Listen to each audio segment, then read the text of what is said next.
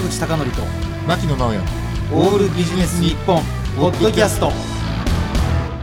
坂口孝則と牧野直哉のオールビジネス日本、えー、前回に引き続き働き方評論家の常見陽平さんです。あの常見さんの場合はいくつかの省庁とかで働き方改革にまあ関する指揮者の集まりとかにもなんか呼ばれてると思うんですけど、うんはい、そこでなんか日本全体の問題点というかそれってどういうふうに、ねええ、そうあのね非常に思うのが、うん、あのもうですね令和もにねんですよね、はいうんうん、正直平成のさんじゅうねんをしてまだこの議論してるのかって思う瞬間が、うんあってね、あ、うん、あなんだかねって企業だとかで取り組み大企業含めて意外に進んでると思うんだけれども、やっぱりですねあの例えばあの前回も話題になった新卒一括採用とかね、はいはい、あのその手のことって実はあのもう何度も廃止論とかね、うん、見直し論って出たんだけど、うん、しぶとく残ってるんですよね、うん、なるほどっていうことだとか、やっぱりこの女性の活躍だとかですね、うん、まさにこの長時間労働の是正だとかっていうことはみんな取り組んでるんだけど、みんなが一方でモヤモヤしてるっていうのもね、うん、現実だしモヤモヤ、うん、でね、あれですかね省庁とかの議論って、うん、議論って言いながら有識者から意見を聞くだけだからですか、ねはい、あそれはねでもね、はい、意外にそこで言うと省庁の議論って白熱してて、はい、そうなんですか。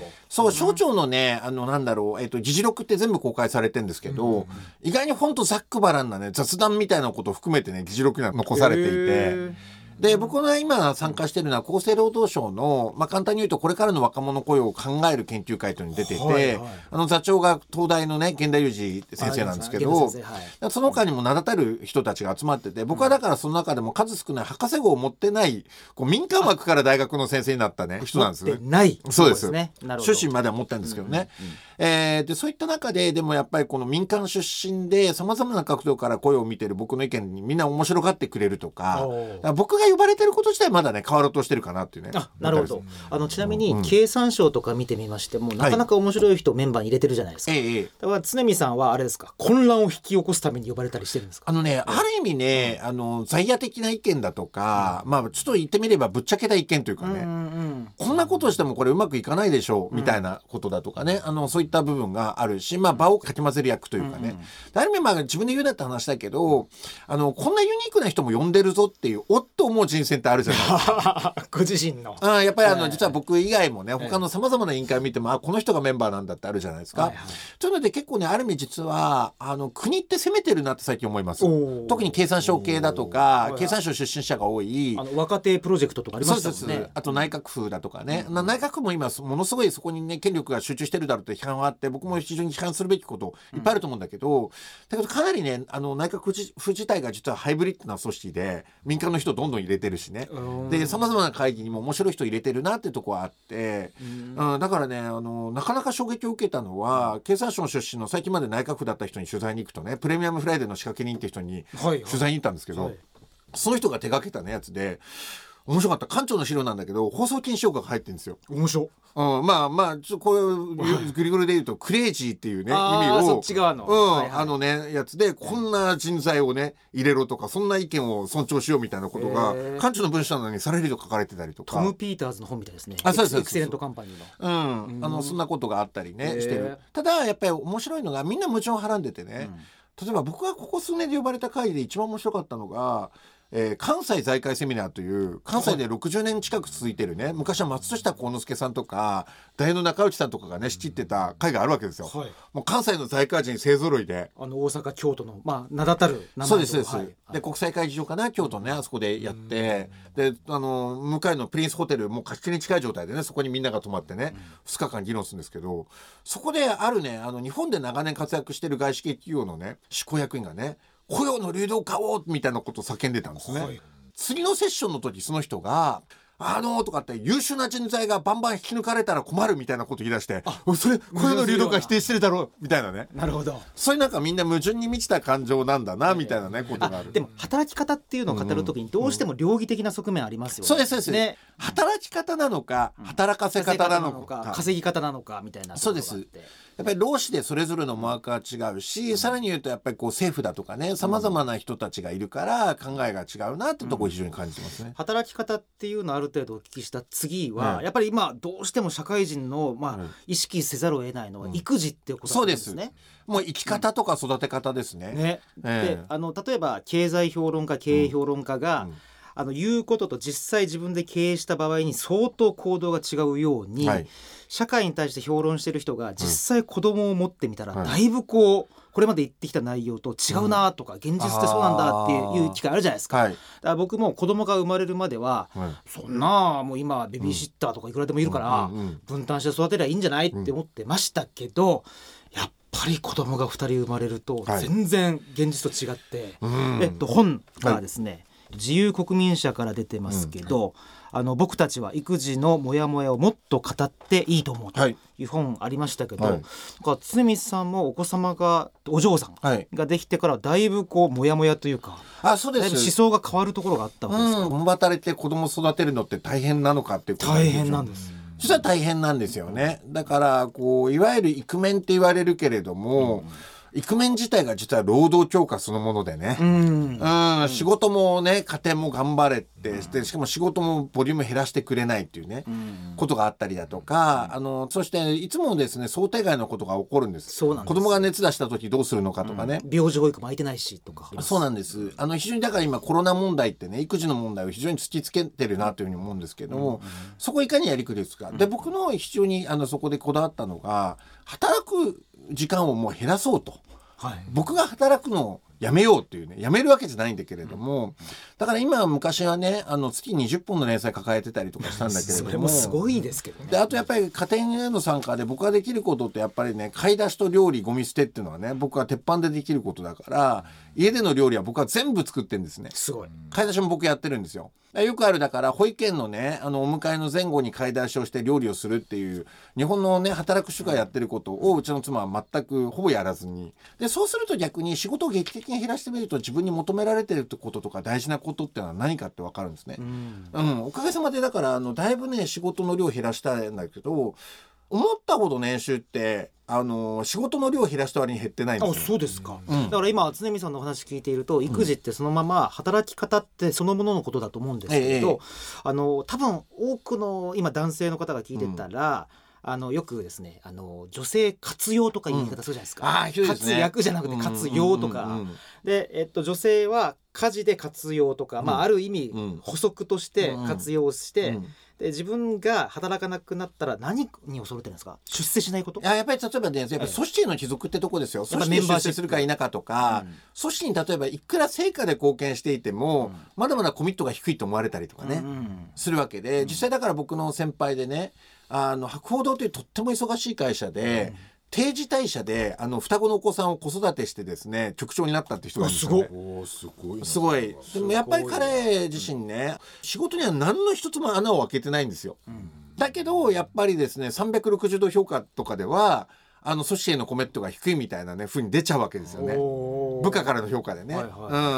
ん、あの堤さん昔、うん、僕があの日本人の給料はなぜ低いのかっていう本を書いた時に、はい、いろんなこう論文を読んでみましたらあのまあこれは本では紹介しなかったんですけれど、うんうんうん、あのそもそも日本人の働き手としてのレベルが上がってないからっていう説を唱えてる人がいたんですね、うんうんうん、それともう一つはそれを正確に評価してくれるあの仕組みになってないからと、うんうんうん、でこれちょっと大前健一さんの受け売りなんですけれど、うんあの欧米の企業とかってもめちゃくちゃ人事評価に時間かけるじゃないですか、はいうん、だから日本って比較的さんびゃくろくじゅうどと言いながら印象論があったそこなんですよね、うん、あのさんびゃくろくじゅうど印象評価になってるっていうねあ、うん、さんびゃくろくじゅうどパフォーマンス評価じゃないですよねっていうところがあれなのとやっぱりこう仕事がゼネラリストなんですよね、うん、で過剰にコミットが求められるっていうことがあの非常に課題だなというところは言えるかなというところですよね。牧野さんは外資系で働いてましたけど、まあ、そうですねかなりやっぱり日本の会社なんかに比べると評価の部分、う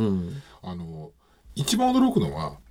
こだわりが違うんですよ。ああ、そういうことですね。社員の。あ、それは次更新されるか分かんないからそうそう評価されることに対して、まあ、更新はされるんですけど、うん、そのすごくこう社員一人一人のその評価に対するモチベーションの違いっていうのをすごく感じましたね、うん、なるほど。こういうことなんですよ。やっぱり日本の企業社会で決定的なのがそのメンバーシップ型とかね長期雇用ということも含めて言うと評価と同様に評判を過剰に気にするってことなんです、ね、なるほど、まあ、誤解なきようにこう外資系企業でも評判ってとっても大事なんだけれども、うんうん、あの評価と評判の混同っていうのがね非常にこう課題なんじゃないかなと思うんですよね。えということは企業文化でメンバーシップとしての雇用も含めて考えると、はいはいはい、これはいちねんやにねんでは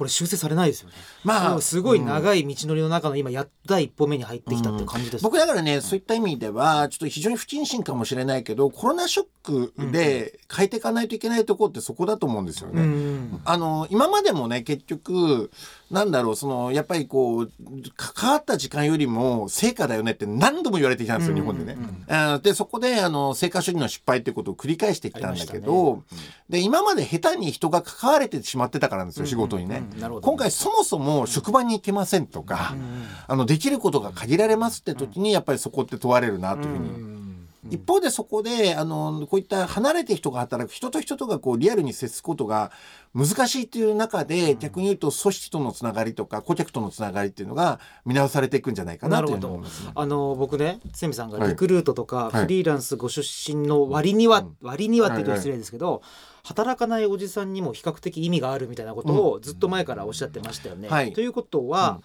コロナウイルスによっていよいよ彼らのなんか重要性というのは低下すると思っています、うん、あむしろ逆に、えっとね、正しい逆に彼らの、ね、働きっていうのが際立つかもしれません、うん、逆にあの働かないようでね実はやっぱりあの結構誤解があるのはそこって働かないようで働いてる人たちっているんですよ、うんはいはい、あの組織と組織をつなげている人と人とをつなげているとか、うん、なるほど実は三遊間の頃を拾ってたとか、はいはいはい、働きやすい雰囲気を作ってたとかね、えーえー、ってことなんです。もちろんだから全くね、えーまあ、昔だからにじゅうねんまえには、うん、ウィンドウズにせん って言葉があって、はい、窓際であの動きが遅くて年収にせんまんえんというねすげえ Windows Windows にせんしかもちゃんと複数形になってるのがミソですねそうそうそうそうたくさんいる人いそうな感じですね、うんでえー、だいぶそういった人ってね一掃されてきたし、うん、だからいろんな企業が日本的雇用の見直しをみたいなこと言っていてね、うんうん、あいよいよ変わるかって言ってるけど、うん、それは今まで生ぬるい人がまだ残ってた大企業さんの人たちが言ってるっていう側面もあるんですよね、うんなるほど、うん、だけどやっぱりですね何度かここ何度も入り戻しがあって働かないおじさんの本当やっぱりパフォーマンスを上げるためには実は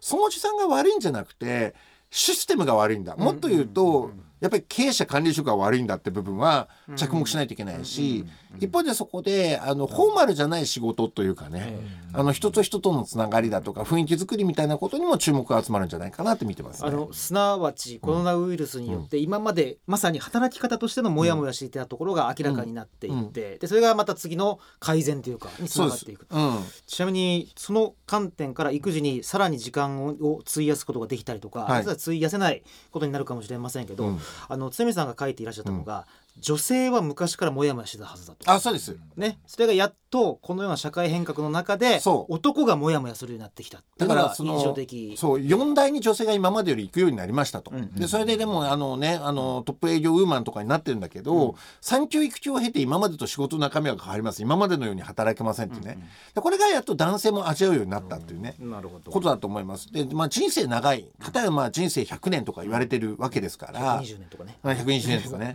えー、って言われてる中ですからだからですねまあそこでこれからは働かないいやバリバリと働かない時期をどうあえて作るかとかなるほどもっと言うと大学の教員の世界ではあるねサバティカルと呼ばれる、うんはいはい、にねんかんでしたっけななねんからじゅうねんにいっかいぐらいだいたいいちねんだとかね、えーかはい、あの休める制度、えー、で研究に集中するとかね、うん、あの通常の公務から離れるっていうね、うん、仕組みだとかっていうのも今後日本企業って一部で導入されてますけども、えー、検討していくべきだと思います、ね、なるほどあのちなみに最後にあの津波さんこの、えー、もう一度繰り返しますと自由国民社から出ている、はい、あの僕たちは育児のモヤモヤをもっと語っていいと思うについて、はいはい、いいところ面白いところあのですねとっても評価が高くて今日もこうやって呼んでいただいてるんですけど全然売れてませんこれがまずですね日本の今の社会の変化でそれあれですか育児って棚が少ないからですかうんだし、ええ、あのねなんだろうやっぱりみんなが本を買わなくなってるなっての率直に感じていて、うん、読売でも朝日でも紹介されたってすごい本なんですよなるほど、はいはい、この文脈で右から左から中央からはいうん、地方紙とかねいろんなところから取材依頼が来て何度もこれでメディアが出てんだけど、まあ、売れなくなってるってことがねまだ現実なんだけれども一方でそこで紙媒体の強さを感じてて